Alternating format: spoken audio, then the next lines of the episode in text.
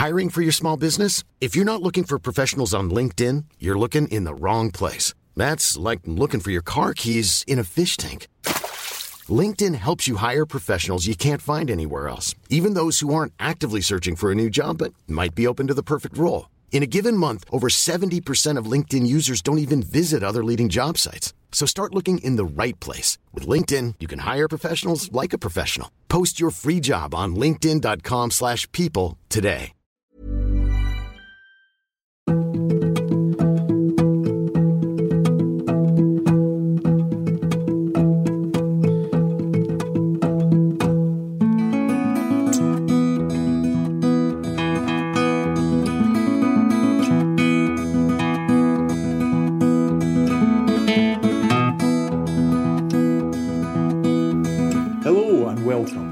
Debut podcast series 2 with me, Charles McGarry.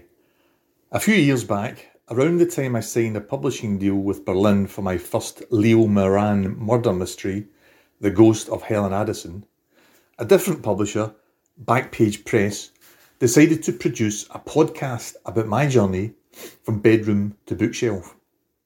It was called simply Debut, and as fate would have it, Backpage are publishing my third Leo Moran book, The Mystery of the Strange Piper, which comes out on September the 16th, 2021. Debut was steered by Neil White, and now I am taking over the reins and plan on chatting with other authors about their initial forays into a career of crime writing. Today, I am joined by the highly talented Alan Parks, author of the wonderful Harry McCoy series of detective fiction, which are set in the grimy, gloomy Glasgow of the 1970s. There are now four Harry McCoy novels out there, but in keeping with the pod's theme, we are here to discuss the first one, Bloody January, which was released at the end of 2017. How do I describe Alan's debut? How about gloriously gritty and brilliantly bleak?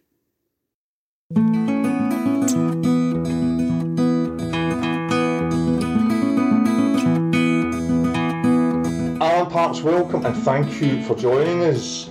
As I was preparing for a wee chat, I learned a new word, Ah, and the word is epigraph. The epigraph being the quote that novelists often place before the start of the story. I didn't know that. Right, well, I didn't know. It's, everything's got. This is the thing as a writer, you find out that everything's got a name. Everything in the world, you know. Most you just don't need to know it. But then if you write books, you do need to know it. You, I think you actually had two. One was Aristotle, and one. Oh, but the one that floated my boat was Rod Stewart. I knew that I was going to love Bloody January as soon as I saw one of my favourite Rod Stewart songs in the quote, in the epigraph, every picture tells a story. Music plays quite a big part in the book. There's a brilliant, vivid dis- depiction of a Rod Stewart performing with the faces. I think it's at the Apollo, Alan. Is that right? yes. Aye. Yeah, I am. I'm sadly old enough to remember the Apollo, so I think that's where I saw um, the first concert I ever went to, which I think was God, it was Elvis Costello, the Police, and the Cramps, I think. Or Wow. maybe John McClark, yeah, but that's really how old I am. It was quite a place. Uh, You wouldn't have been old enough to have seen the faces. No, no, that one, that one, I would be about that Elvis Costello. I would be about sixteen or something like that. Aye. So I think that was kind of first time. Because I vaguely think you had to be eighteen to go to a ball or over sixteen or something. There was something about it. I think because it was maybe licensed. It's a thing that just passed me by, and it's just a legendary venue that you hear people talking about, and you just wish you could have uh, experienced it. Um, also, David Bowie gets a wee cameo in the book. Um, Yeah, that's that's me um, already starting to tamper with the past because that didn't actually happen on the day in, um, that I say it did. So I had to move them three days mhm. because um, I wanted to put it in. Um, so I thought if I move it three days, it's not the end of the world, you know. So, uh, but yeah, that's where the lying starts. One of my favourite TV shows is Life on Mars. Do you remember Life on Uh, Mars? yeah, yeah, yeah. Which is set in the same era. They used a beautiful, I don't know which model of Cortina it was, uh, but that kind of bronze coloured Cortina, um, which was so iconic at the time.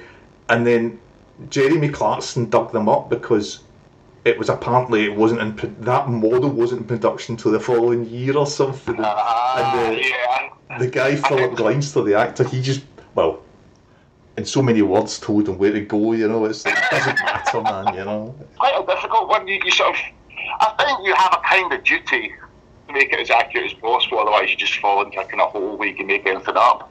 But you know, the occasional wrong car or wrong date of the Apollo, I don't think really changes what the story's about. You know what I mean? I think you can go too hooked up in it and all that sort of peripheral stuff, and essentially. You don't need to, you know. It's, it's not the important thing about the story, you know. So, There's a scene in the Glasgow City Halls in one of my books, uh, and, for I took a wee bit of artistic license and had steps outside, like exterior steps leading up to the door. oh, and it, I think that was the only thing I lied about in the book. And somebody, and, and I was at a book group one time. Someone dug me up for it. You know, just like- well, you know what? You don't. There's always, as as uh, Smith used to say, there's also the big nose and nose. You know, people always get you. You know, the I make. You know, someone gleefully told me a motorway wasn't there at that point, and that the number 17 didn't go through and, you know, you got a big list of them. And uh, I don't really mind, you know, I, I think you'd be fooling yourself that you get every single thing right. But, um, you know, it's, it's, and I always say, oh yeah, well, I'll end it in the next edition thinking I've forgotten already, you know, but there you go. So, um, yeah, some people do get very kind of caught up in those kind of things. Yeah. No. Um, the reason I was going on about Rod Stewart and music in the book is it really is a kind of preamble because I know music played a massive part in your pre-crime writing life. So before we can, before we dive into the book itself, can you tell me a bit about that past life and how you went from it to becoming a published crime writer? Uh, well, as everything, it's a kind of series of sort of strange coincidences. You know, people, I think when you're younger, unless you have a real vocation, you know, you desperately want to be a doctor or a lawyer or a dentist, you know, kind of one word jobs, um, you kind of fall into things pretty much, you know. You sort of, there's not really that much planning. Well, there wasn't when I was young because things were a bit easier, you know, it wasn't quite so difficult to get a job or things weren't quite so expensive and you could, you know, get away with it a bit more. So I went to university in, um, in Glasgow and um, the guy called Lloyd Cole, who was Lloyd Cole in Commotions, was in my class, and as was a guy called Derek McKillop. And Derek left to manage Lloyd, I think we were in third year or something, I can't remember. And then um, when I left, they had an office in Glasgow in Hope Street. And of course, you know, it was all London, you know, and then this was before the time of kind of easy communication, so you up and down to London every five minutes, you know. So, um, so when they were away, I sort of manned the office, um, sort of answering the phone to bizarre Japanese fans and so on. So um, that was that was kind of how I started working there, and then we all moved to London, and Dave started a bigger management company. We we managed some other bands and the Big Dish, and and then um, London Records, which at that time was a kind of a dance label, really. It was a kind of Northern House label for weirdly. Um, which I was always slightly disparaging about because you didn't do proper albums of, you know, grammar school rock. So um, uh, they they weirdly asked me to come and work for them. Um, and it was such an odd choice that I was kind of, I kind of quite fancied it. If you know what I mean? It was kind of just not what you wanted to do. Sure. So I went and worked there as creative director, which meant you you um you commissioned the artwork, the videos, and the photos, and some of the marketing, that sort of stuff, not the A and R. And um, that went on, and that was the nature of things in those days. Everything there, so London became part of Universal, then it became part of Warner's. So I ended up being creative director of Warner Music UK, which was a much bigger, uh, wider uh, kind of remit. You know, the Enya and Muse and the Streets and All Saints and New Order, you know, the Factory. Pretty big bands. Yeah, they did a lot of different things. So I kind of ended up doing that. For, and it was almost 20 years, I think. Yeah, and then it started, you know, the money started running out. And um, they started to get rid of a lot of people, you know, they couldn't pay for it and they couldn't really pay for videos anymore. And it got so reductive that the amount of money you had to do artwork or, you know, videos and things was kind of making it pretty impossible to do anything on the absolute bog standards, you know. So um, they just sort of, well, I got made redundant. And of course, I, if I actually got made redundant two days later, they said, we come back and work, you know. So um, I ended up working three days a week in London and going up and down the train. Mm-hmm. And I'd kind of started writing little bits and bobs with, with different things, and you know, nothing, nothing really for anything other than my own amusement, really. But I had the sort of bones of, of the first book I kind of had, and so I thought I can go up and down the train and basically look out the window and fall asleep, which is mostly what happened. But or I could um, try and use this time, you know, five hours each way to try and do a bit of work on this stuff. So Right. I started doing that there and did it, you know, but it was it was not a very. I wasn't going to go down and write a book. I mean, it was weeks and weeks I didn't do anything, you know. You know, I just forgot about it. It was just a kind of something I did every so often on the train. And eventually, I kind of finished it, and um, it was it was done, and uh, I didn't really do anything with it. You know, I just went, oh, that's done now, put it away, and um, I didn't really. I don't know. I sort of, I sort of, I'd sort of done it for my own interest, if you know what I mean. I wasn't Sure. like, oh God, please, how can I get this published? You know. But then I was doing. I mean, weirdly, you know, John Niven, the, the, novelist that I worked with at London, you know, it's a kind of strange, one tiny office, us in it, you know, I ended up writing books, but there you go. Um, and he, at that point, had written Kill Your Friends, which was um, his first book, which was a kind of extremely thinly disguised version of London. um, and uh, we were writing, I can't remember what it was, it was something for TV I was doing with him. And he said to me, Oh, you should write a book. And of course, I said, Well, I have. And um, he sort of looked at me horrified. And uh, he said, Would you want me to read it? And I thought, well, Okay, if you want, you know, sort of slightly resentfully. And um, he went away and read it, and he came back and he said, You know, it's not that bad. Uh-huh. But you, but you've got one and a half books. Uh-huh. He said you've got you've one book and a half of another one. You need to get rid of this. There was a huge other kind of story. Uh-huh. So I chopped all that out. And then he said, okay, I'll tell you what, I'll give it to my agent, see what she thinks. He gave it to his agent and she didn't like it. And I kind of thought, well, that's the end of that. And then uh, Nick went, no, no, I'm sure this is something. So he, he gave it to his friend Sarah Pinborough, who's another writer, uh, big, big writer, um, wrote that Behind Your Eyes thing and all the different things. And um, she liked it and she said, well, I know an agent that would like it. And she gave it to that agent and he took it on. So I kind of, I'm almost slightly horrified telling the story because it's just nepotism at large, you know. And I know how people find it extremely difficult to get their work, you know, even in front of people. Never mind, you know, agents and and such, You know, so I always got a bit, a bit of a, a bit of a fraud when when I tell people how it happened. You know, I always feels a bit. Um, But it's amazing that you know that whole process of uh, rejection and perseverance. You know that almost all writers have to go through. You know, more or less bypass that. It's kind of funny thing is, you know, it's as often in life, it's the thing you don't really think about. Sort of, you know, I was like, oh, okay, you know, nobody liked it. I wasn't like, oh my god, you know, this is my life's work. I must immediately Sure. find another agent. And, you know, I was kind of like, well, we gave up. It wasn't worth worrying, you know. So, but it kind of went through, and I do feel a bit horrible about it, if I'm honest, you know. But I wouldn't feel horrible about it because I think I think you're an outstanding crime writer and it just deserves. And it's just such an original idea, an orig- amazing setting and time that you know it, it deserved to bypass that whole process. Why the hell not? And it's good to hear that. First, it's good to hear sometimes that a writer doesn't have to go through all that crap because it's you know um, it's everyone who's listening to this who's a, who's a writer knows how dispiriting that is. And, but I don't. I, I, just touching on something you said there, it's a little bit like sometimes in life the things you you don't try too hard at, you know, and, and something Yeah. unexpected un- falls out of it, you know. I know it's weird. I'm sort of very pleased I didn't to because, as you said, I literally cannot imagine anything more discouraging than wait for a letter to turn up saying, you know, thank you very much, but no, you know, it just must be kind of demoralising to say the least. And I'm not sure I would have gone through that process very long. I think, you know, I would have given up rather than, Yeah. you know, I know everyone keeps going, oh, keep trying, keep trying, but I'm sort of the opposite. I'm like, well.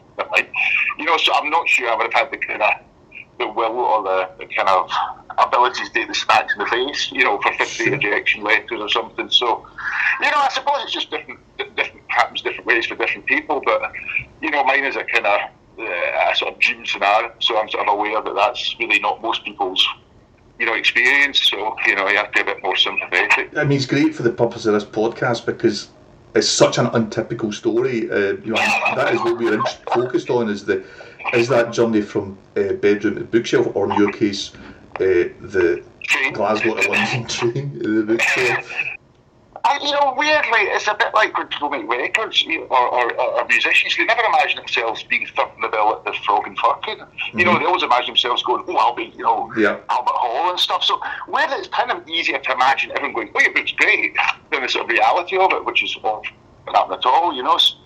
When they said, oh, we want to publish it, I said, all right, that's great. Thinking, mm-hmm. well, you know, mm-hmm. yeah. so, um, you know, it's kind of weird. So you got your agent, you got the second agent that it was shown to, he was he just phoned up and said, you know, I really like it, and um, was like, uh, do you want to, you know, come on board and all that? And of course, you know, you know, it's a bit like bands with a record contract. It's the same thing. You say anything, do you know what I mean? So I didn't think, are you a good agent? Are you a bad agent? Am I doing a terrible thing? I thought, oh yeah, we'll put this. Right. You know, so now I've got an agent. But luckily, that was he was a good agent, so it wasn't that wasn't a disaster. But you know, so yeah, we got him, and um, he started sending it to people and Canongate and weirdly Europa Editions, who publish like Elena Ferrante and you know these sort of slightly more sort of highbrow European sort of novels and stuff, are both very interesting. And Canongate are also you know a kind of good company. Plus they had offices in Edinburgh. You know they published. Um, not originally, obviously, but they published, uh, you know, the reissues of Laidlaw and the McIlvanney stuff, and you know, published a few things I really liked, so they seemed a good option. So we thought, well, you know, Europa Editions actually offered, I should say, offered more money, but they were in New York and Italy, and I was like, well, I can't really, you know, what am I supposed to do with a publisher in New York and Italy, do you know what I mean? So went to see Canongate. You find out, or I found out, the structure of deals and the structure of how it works is very like record companies. Mm-hmm. You get paid the same way, you get an advance, you get throughput you know, it's it's um, you do the hardback. You know, it's, and it, it, just the organisation of it is quite similar. You know, you do the press of the head, you know, the events and everything. And what you kind of learn, or what I kind of learned in the rec company was the bands that do well really to a large extent do all do off their own back. You know, they sort of they're more proactive. Mm-hmm you know, some, some bands think, well, I sing record, I'm doing nothing apart from making a record, and you better make it a success.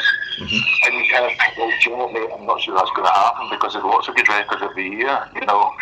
And, you know, so I think you kind of realise that it's a, a competition in a horrible way, but it's a crowded area, you know, and it's mm-hmm. hard to, to get your, your stuff to kind of stick its head above the parapet. So Canongate pointedly said to you, and they said to you, how do you feel about promotion? And you know doing press and all that sort of stuff. And I was you have to do. That'll be fantastic.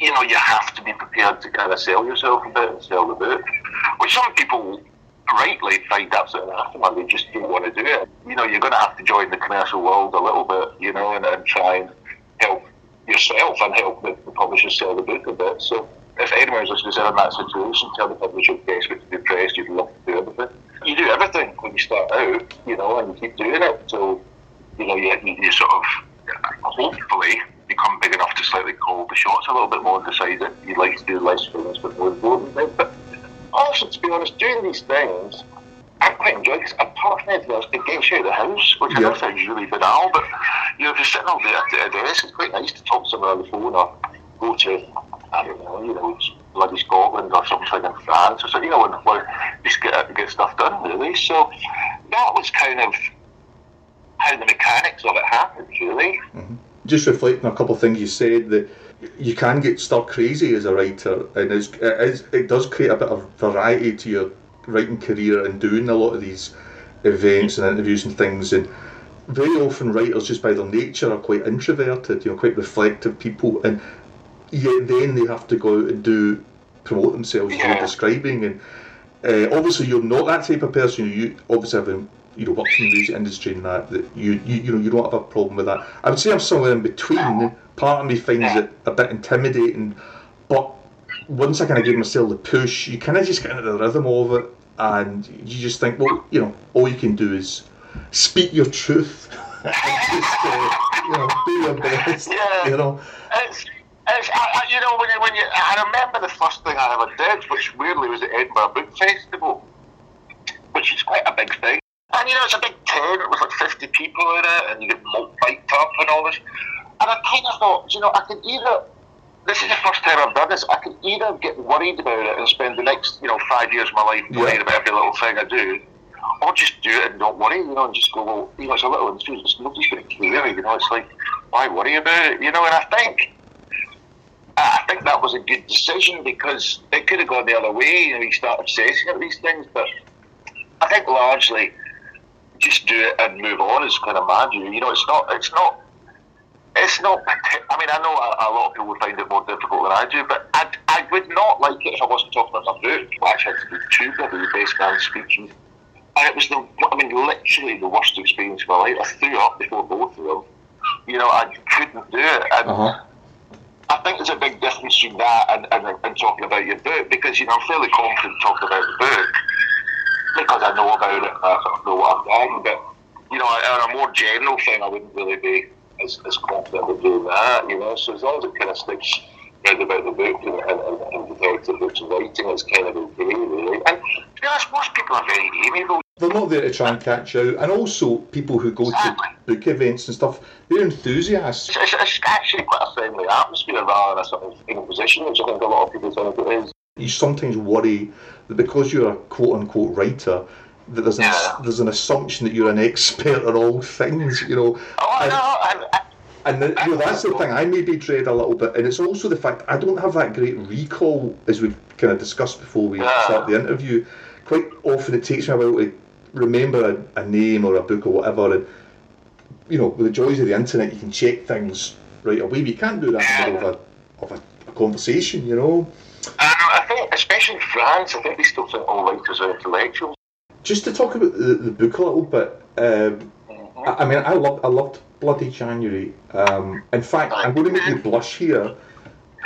More than any other Tartan novel, I would say it was the one I wished I had written. Right? and uh, I'm going to describe it as gloriously gritty and brilliantly bleak.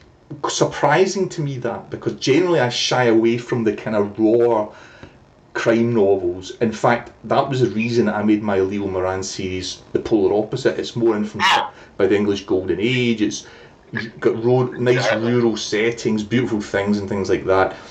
And I, I, I- I do feel that there's some. I do criticise modern urban crime writing a bit because I think sometimes it's overly violent. Um, someone once described there's a misperception around that bleak is means deep, and it, it doesn't, right? You know, sometimes Yeah. deep things.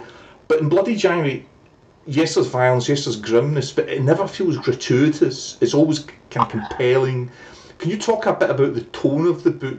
the funny thing is, people always say this to me about my books, and you know, you start off writing another book, and you kind of go, okay, what are we doing? here? And the thing I've always got at the top of the page is make it grittier, mm-hmm. because I, I always think they're a bit nice. You know, I always uh-huh. think they're a bit. I, I never think they're, they're that bad. You know, maybe that's me, but but I'm not a big fan of. Um, kind of gratuitous violency things. I don't really like reading it. I mean, I've, I've said this before, but there was a book I read, well, actually I started with it, a very esteemed um, sort of Nordic crime, you know, writer. And the first three pages were just this woman being, you know, battered to death in a back garden Yeah. length, you know. And I was thinking, you know what, there's something queasy about that level of violence. It just isn't, A, it isn't, I don't think, particularly necessary. And B, you kind of think, well, who actually really wants to read this, you know? So I mm-hmm. just didn't really get it. So the hope is that if there's violence in the book, that it's there to illustrate what people are like rather than just to go, well, it's a, a gory bit, you know. And I think, realistically, if, you, if you're writing about gangsters in, in, in Glasgow in the 70s, there is going to be violence. And the funny thing is, you know, uh, it's all relatively small time, so it's all knives and fists and, and bits of wood, and you know, it's not guns and you know assassination attempts and drive-bys. It's literally battering people. You know, which can sometimes be a little bit more visceral. But I don't, you know, I never thought that it was particularly grim. It was. I always just thought it was kind of. I, would, I don't know, but I sort of imagined it to be sort of realistic rather than overly you know, uh, gritty for the sake of it. I, I didn't really know, you know. But the the world that he that Harry McCoy, the, the hero, inhabits, I mean, setting is really important in your books, and you're really skilled at evoking a sense of place and a sense of time. I'm just old enough to remember the Glasgow of the 1970s, and especially the city centre. It made a made an impression. There was a lot of waste ground where the built buildings had been demolished. Everything was black with soot because it was before the the sandblasting craze, you know, cleaned everything up. There seems to be a bit of a fascination with the 1970s nowadays. I'm thinking, for example, director Steve McQueen's mini-series of drama, the film Small Axe, which dealt with the, the racism immigrants had to face. And was a lot of other dark stuff going down. There was the Troubles, there was the Cold War, the fear of nuclear annihilation, there was all the political and industrial unrest. And there's a sense that the wheels were coming off back then, and the decade seemed to contrast with the, the kind of op- sunny optimism of the, the 60s. I'm interested to know have you have you have you seen a book?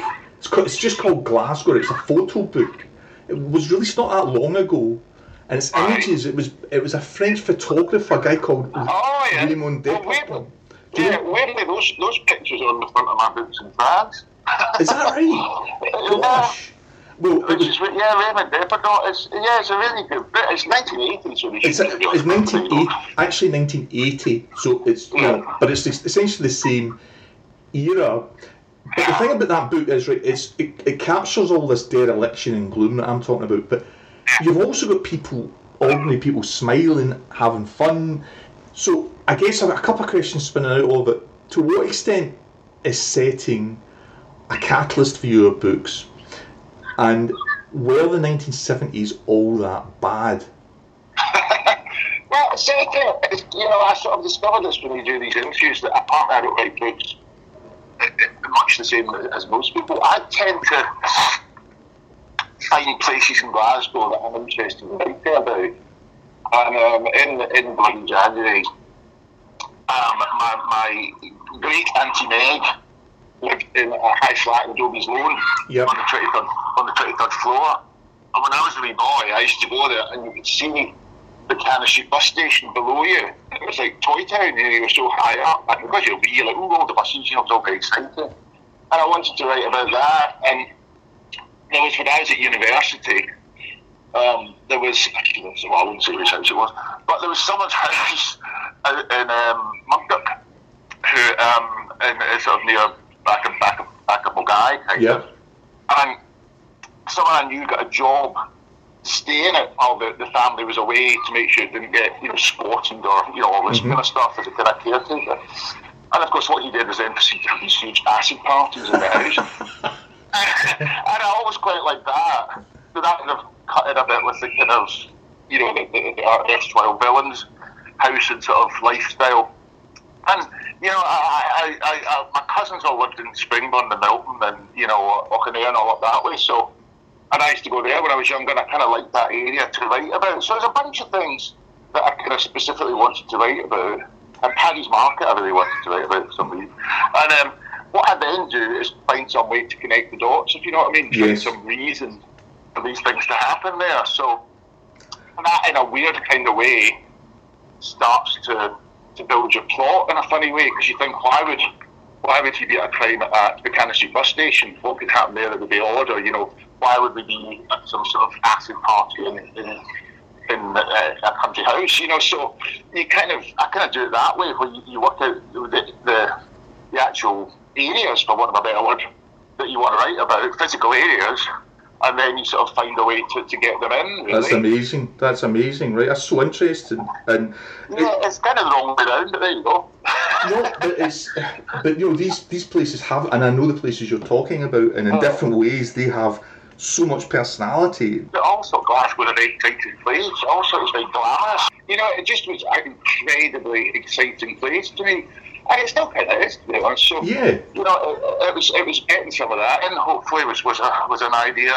This thing about remembering, you know, about fragments from your past, and it, it fascinates me because I sometimes observe that the, the actual creative process when I'm writing is actually remembering rather than creating. You're, you it's little, maybe even inane things or useless bits of information that you just kind of that become useful to you in the plot. And it's, um, I mean, I, in my latest book, there's this. It's set on an island called Sauna, but it's really the Isle of Bute, and we used to go down there every year for summer holidays, and there was this house, this kind of slightly creepy house that was on this back road, and one time it was um, infested by cats. There was a kind of colony of cats, and my sister, or one of my sisters, she's got a phobia about cats. So from then on, it just became the cat, the cat's house. It was called the cat's house, and it was just a, a banal childhood event, but I've used that in this in this latest book. These little things get caught in your brain, and you don't think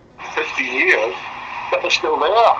And you start, you something comes out in a book or something that's done, you know. So a lot of things you remember are not big events or, you know, there's some small little incidents or little areas or little feelings or, you know, what someone said or what they wore or what they said in a particular Yeah. way and stuff. And, Yeah.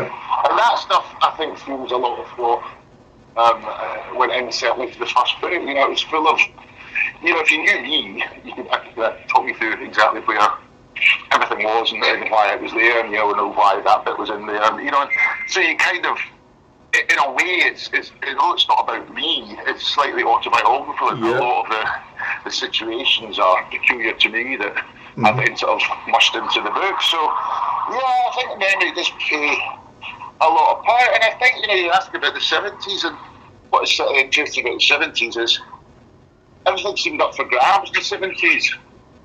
You know, all, all, all art was still political. You know, you had to have a political viewpoint. You know, there was three-day weeks and power cuts, I remember very well, and threats of national strikes. You know, it mm-hmm. just seemed like the sands were shifting a bit. You know, that Yep. things weren't quite so secure. And, you know, there's bombings in Ireland and the end of Vietnam, and, you know, it was just, and then punk rock, and, you know, it just, everything it was like a big seesaw. Things changed all the time, and it wasn't that. You know, I suppose as the as the, as the cliche goes, as soon as you got to the the early '80s, it was really just about making money and cappuccinos. You know, but mm-hmm. in the '70s, I think artistically and culturally, it was a real battleground. You know, for Yeah. a lot of people, and I think that's kind of what made it interesting. Was the the, the fights, the culture wars they were fighting seemed more uh, of value. I think because people generally thought there could be a socialist revolution. Yeah.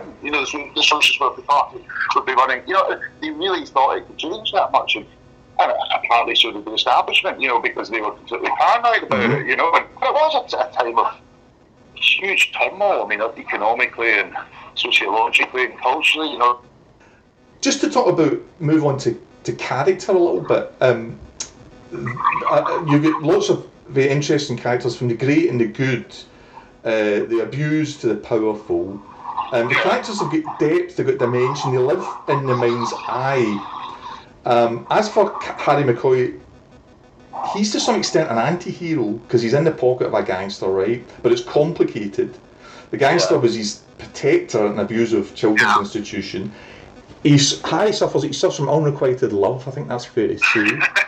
Uh, he's he's not one of these omnipotent Dirty Harry detectives. For example, he gets a do, what they call in Glasgow a doing. He gets beaten up. Like you're doing, yeah. So we, we feel we feel sympathy for the guy. He's working on both sides of the laws, but I would say that overall he's focused on solving the crime. Overall, he's motivated to serve the greater cause of justice, even when everyone else is giving up. Can you say a little bit about the moral ambiguity surrounding your protagonist? I think the idea with him was that he'd grown up and all the institutions that were supposed to support him had failed him completely. And, um, you know, he, he ended up in jail, which in the 70s, as you know, is about as grim as it can get. Um, and he, his father was an alcoholic, you know, as he'd left him for days on end and everything. So all the sort of people who had a duty of care to him didn't express it. And I think what that kind of done is just given him a sort of inherent distrust of authority and an, an inherent sympathy for people who, who he feels are being done over by, you know, greater institutions. So his concerns are always with people he thinks are being left behind or being ignored by the police, you know, which is uh, oftentimes women or people who live on the street or, you know, people who's, you know, conflicted lives or chaotic lives. It's not what the police want to deal with, you know. And, uh, you know, there's a guy, and this is now, I can't even remember which group he's in, but there's a guy with a pram whose pram gets stolen, who's, who's homeless, who keeps everything in his pram. And um, this is really not something that a detective in the Glasgow police needs to be dealing with. Mm-hmm. But Harry knows how important this pram is to this guy, you know, and tries to sort it out for him. So he's kind of, his, his focus is probably not what his bosses would want it to be. Mm-hmm. it's a bit screw with. But for him, those are the people that he wants to try and help. You know, Masonic establishment view of the police where, you know, we keep the peace and we keep the, the um, you know, we, we keep the status quo really, and you know, so he's the he's helping the people who fall through the cracks, I think, and that's largely because of his background. He's a he's that's his redeeming feature is that you know he has this empathy for the the underdog. He's a bit of an outsider because he's nominally a Catholic, which was kind of unusual in the police force in those days. Very unusual, yeah. yeah. And my guy is Leo Moran is a, is a devout Catholic, whereas Harry is like very much a, a lapsed Catholic. You know, he, he he's got kind of yeah, he's got kind of contempt for the priesthood and things because of the the. Well, I, I, to be honest, I think you would if you grew up there. You know, you're not exactly going to be hugely, you know, sympathetic. Sure. Lot, you know. And uh, was was that something that you know, making him an outsider?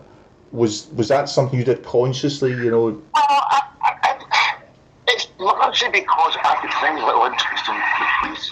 Mm-hmm. I don't understand or particularly care about mechanics or investigations. Mm-hmm. You know, I don't know whether they form a murder squad or who does that or the CID do that or, you know, I just, A, I don't know, and B, I've never been that interested in finding out. So I kind of wanted someone who was slightly out with the normal one of the policemen because I didn't want to spend my time writing about, you know, that sort of thing. So I kind of wanted something slightly operated outside the normal things and was a bit um, estranged from the rest of his colleagues, you know, and he's got a sort of he's got a, a, sort of rambunctious but largely sympathetic boss mm-hmm. who, who drives insane but kind of supports him. So he's able to do that, and I think the idea was to write about a policeman who was kind of caught between the two. Who was, I think he's 30 in this book, which you know, he'd grown up in the 60s and had experienced most of the things that people in their 20s and 60s experienced, you know, unlike most of the policemen. So I think that also gives me a bit of an opportunity to use those connections and that sort of worldview to, to, under, to discover things that other policemen can. You know, he can go places where they, where they can't or be talked to by people that who wouldn't normally talk to the police. So I think the idea was to have him operate slightly. I mean, in a weird way, he kind of operates sort of like a private eye you know, he's not yes. very caught, up in the mechanics of the police. And um, I think that's just because I can't really. I just, it's not of interest to me. To Absolutely. It's, I mean, some yeah. people like the police procedural, oh, and, that, and, that's, and that's fine. And, you know, we were talking about authenticity, and um, a lot of people, a lot of readers might not like you know, if the actual kind of mechanics of an investigation isn't what it would be like in real life, but I had the same, exactly this same taste as you, and that's why I, my guy is a PI, you know, and he's, um, and you know, he's he, he has kind of fractious or, or, or, strained relationships with the police, and it means that you can you can then investigate the crime the way you want to, which for me would be a bit more like Sherlock Holmes than I don't know ta- than Taggart. It's just a different style, you know. I don't have it in me to do that, and uh, yeah. there's a you know Liam McIlvanney wrote about. Um, is set large at the same time. And uh, which is a great book, and you can see that he's done all the research I should have done he, he knows what each bit's called and all that sort of stuff, and it really adds to the book. Mm-hmm. I just can't. I just it's just not happening. You know, it's just a different way of approaching it. So, you know, it, it kind of. I just wanted him to have a boss and to have a sort of slightly numpty assistant, and that was it. You know, that's that was enough as far as I can see with the sort of three structures, really. You know, that was all you needed to know, and I didn't really want to know any more than that, you know. So. I think in some ways, because it's set in the 70s, and obviously police techniques, investigative techniques were much more primitive then, it means you can bypass a lot of that stuff. Whereas nowadays, if you set a book in the present day, there's just so oh, much yeah. stuff that you have to acknowledge. DNA obviously being the most obvious one, but even yeah. stuff like you know mobile phones. It's like you get pinged oh, by mobile phone masts. So it, if you you know, you have to explain to the reader why that isn't been used as evidence or whatever, or the, or the fact that they've investigated that and that there's a reason why that's the, you know they've drawn a blank with that. And whereas I think it, you get more of a kind of a wider canvas because of when it's precisely when it's set. Yeah, you, you can cheat a bit. Yeah, absolutely. you don't have to. Do, I mean, if you watch Line of Duty, which is obviously fantastic, you're sort of bewildered by the you know the the apparatus of a police investigation, and in that program it works really well. But you know all that stuff about evidence and you know, I'm just like, know, this stuff takes so much working out, and I just can't face it. You know, so um, I couldn't do it. You know, so it's it's particularly in the seventies. It then sort of becomes, as I said, a bit more like a private eye. It's one guy really investigating the thing. You know, God's the only man. It's kind of investigating the crime more than a huge police force. You know. Just finally, you, there's four four Harry McCoy books out. Next endeavour, when does it come out? Oh, it comes out in May. Right. Oh, yeah, yeah. I think I might finish the bloody thing at Wednesday, but um, yeah, it's uh, I'm writing it just now, so in theory it's supposed to be done by October, so then it comes out in May. Alan, it's somewhere in the 70s in temperature, so I'm going to let you go and get, and get an ice lolly in a, a, sh- a shaded room. But I just want to say how much I've enjoyed this. It's been brilliant. No, it's been good fun. Thanks very much for phoning me up.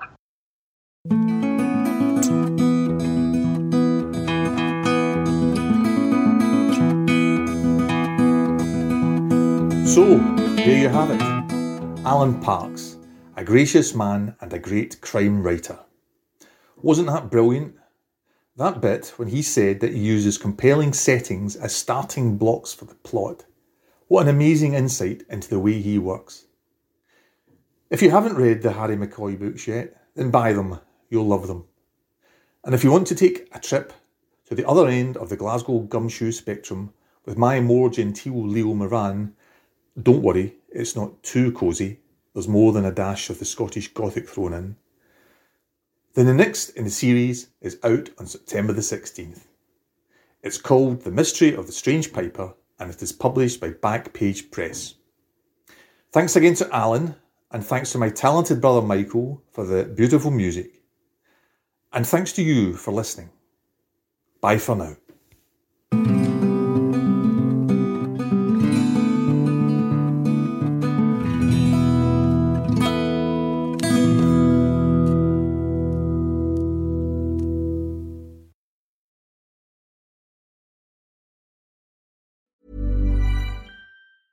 Planning for your next trip? Elevate your travel style with Quince. Quince has all the jet setting essentials you'll want for your next getaway, like European linen, premium luggage options, buttery soft Italian leather bags, and so much more. And is all priced at 50 to 80% less than similar brands. Plus, Quince only works with factories that use safe and ethical manufacturing practices. Pack your bags with high-quality essentials you'll be wearing for vacations to come with Quince. Go to quince.com slash pack for free shipping and 365-day returns.